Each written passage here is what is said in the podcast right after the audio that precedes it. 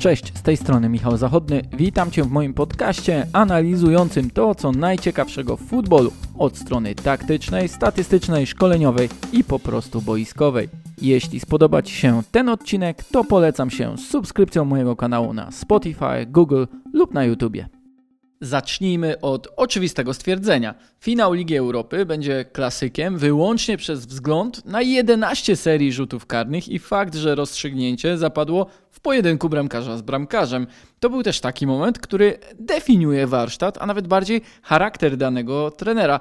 Pamiętacie pewnie Mistrzostwa Świata z 2014 roku, gdy Louis van Gaal w ćwierćfinale zmienił na sam koniec dogrywki Jaspera Silesena i wprowadził Tima Króla, który obronił dwie z pięciu jedenastek Kostarykańczyków. Jednak już w półfinale z Argentyną oczywiście nie mógł tego zrobić, wcześniej wykonując wszystkie zmiany, a CSN nie obronił żadnej jedenastki, choć dwukrotnie był tego blisko. Zwłaszcza przy decydującym strzale Maxiego Rodrigueza wydawało się, że no cóż, że Król odbiłby piłkę. Zastanawiano się również, czy Van Gaal nie podkopał pewności siebie Silesena tym, że zmienił go przed rzutami karnymi ledwie kilka dni wcześniej, czy nie powinien trzymać trzymać się swojej strategii. Co ciekawe, Silesen od tamtych mistrzostw obronił 9 jedenastek i niemal zrównał się dorobkiem właśnie z królem. Temat poprawiania się w tym elemencie przez bramkarzy również poruszymy.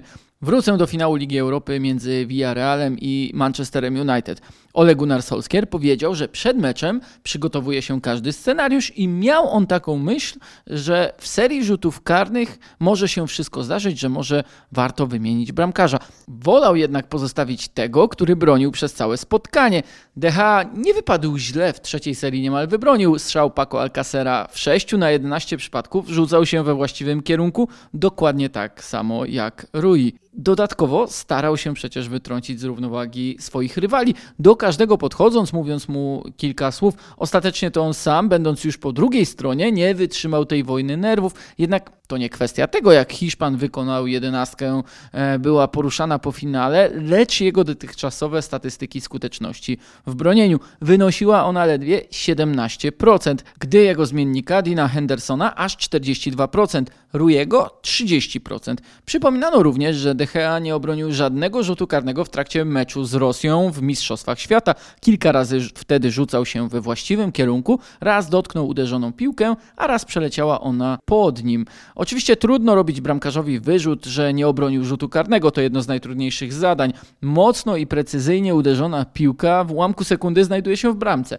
Statystyki pokazują, że jakościowo w modelach goli oczekiwanych jest to szansa na miarę sytuacji w grze na wprost bramki i w polu bramkowym. Wielu twierdzi, że nie da się rzutów karnych wytrenować, że nie da się odwzorować stresu i warunków, że to po prostu jest loteria.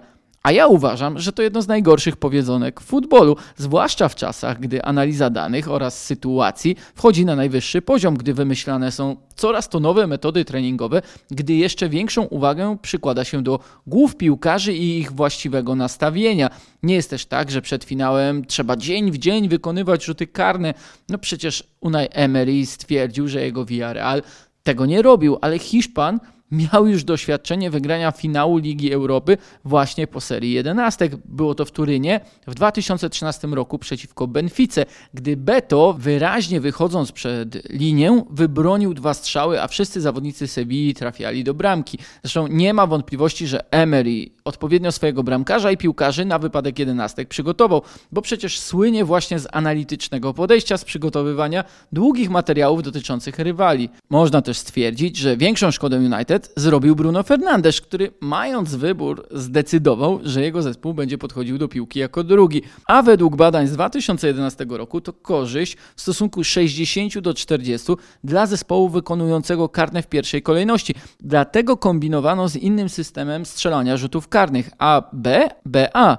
FIFA testowała to rozwiązanie w sezonie 2017-18 w meczach kilku rozgrywek międzynarodowych młodzieży oraz krajowych pucharach niższego szczebla. Idealnie dało ono znacznie bardziej wyrównane szanse. Na razie jednak wciąż strzelamy wedle tradycyjnej kolejności AB, AB. Jednak w tym odcinku podcastu chciałbym opowiedzieć Wam o kilku historiach, gdy w futbolu udało się rozwikłać e, kwestię rzutów karnych, oszukując trochę przeznaczenie. W 2020 roku miałem przyjemność uczestniczyć w konferencji Tactical Insights e, zorganizowanej przez Leicester City. Jeden z najciekawszych wykładów przygotowała Lisa Fallon, która wówczas pracowała jako analityk kobiecej drużyny Chelsea, wcześniej będąc w sztabie irlandzkiego Cork City, a obecnie Galway United. Przypomniała jednak historię właśnie z Cork, gdy dostrzeżenie problemu z rzutami karnymi, podejście analityczne i metody treningowe odmieniły losy drużyny. Fallon wyliczyła, ile było niewykorzystanych rzutów karnych przez City i jak ta nieskuteczność mogła wpłynąć na losy wyścigu o tytuł. Dostrzegając spore możliwości poprawy swoich piłkarzy, poszła z materiałem do trenera Johna Caulfielda i przekonała go, by odmienić losy Cork trakcie wykładu powtarzała wielokrotnie, że małe rzeczy robią wręcz ogromną różnicę, a wcześniej, jak sama przyznała, musiała mierzyć się z bardzo tradycyjnym podejściem, także wewnątrz drużyny. W Kork zaczęto od łamania tych stereotypów i pokazania faktycznych wartości rzutów karnych, a także różnicy, jakie robią. Wyznaczono kilku konkretnych nominowanych strzelców.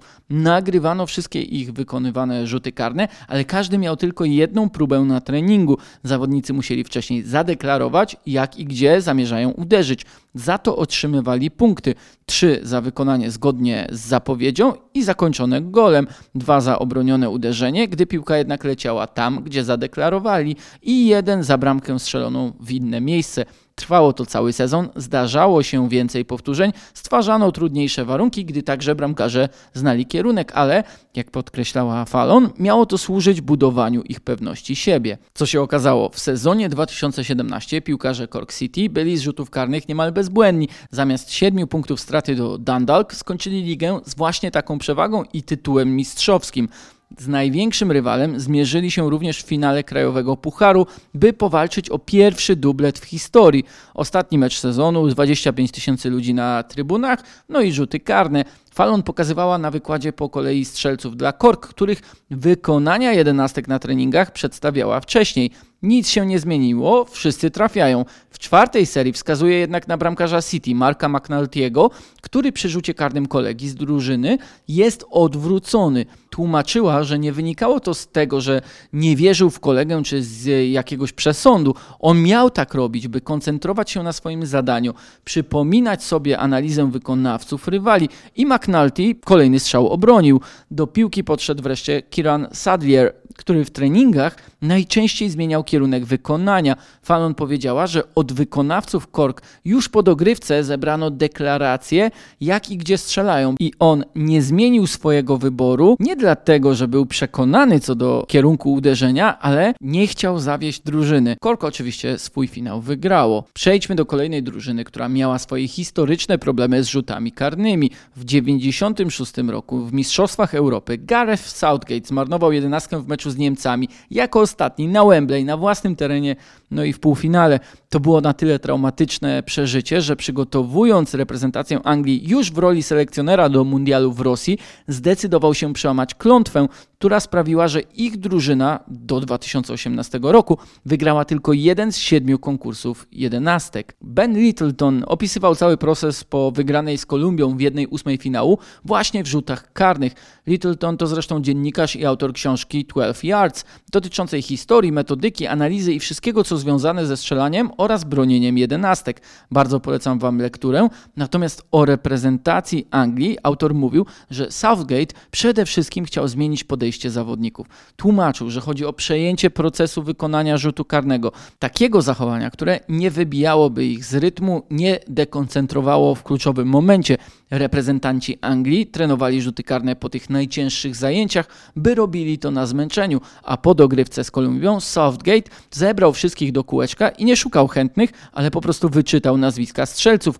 Każdy miał znać swoją rolę. Nie było również przypadków tym, jak piłkarze wykonywali jedenastki. Każdy uderzał piłkę niezależnie od ruchu bramkarza, wybierając miejsce bramki i dostosowując siłę uderzenia. Nawiasem mówiąc, badania wskazują, że nie należy uderzać na 100% mocy ani zbyt lekko, ale właśnie pomiędzy.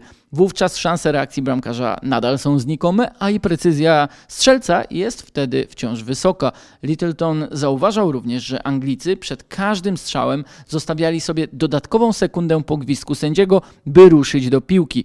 Przypominał, że w przeszłości ta reakcja w przypadku reprezentantów tego kraju była najszybsza. Jakby chcieli mieć problem z głowy, jakby byli zdenerwowani i niepewni. Sam Southgate po swoim pudle z 96 roku mówił, że podchodząc do piłki myślał jedynie o tym, by ją uderzyć i wracać na środek. Nowe podejście zdało egzamin, choć Anglicy wykonywali rzuty karne jako drudzy, a Jordan Henderson był pierwszym, który się pomylił, zanim błędy popełnili Kolumbijczycy. Wreszcie sprawa Łukasza Fabiańskiego. Reprezentacja Polski swoje pierwsze serie jedenastek wykonywała na Euro 2016 i sam pamiętam te emocje z Saint-Étienne oraz Marsylii jako jedne z najbardziej stresujących, jakie doświadczyłem z trybun boiska.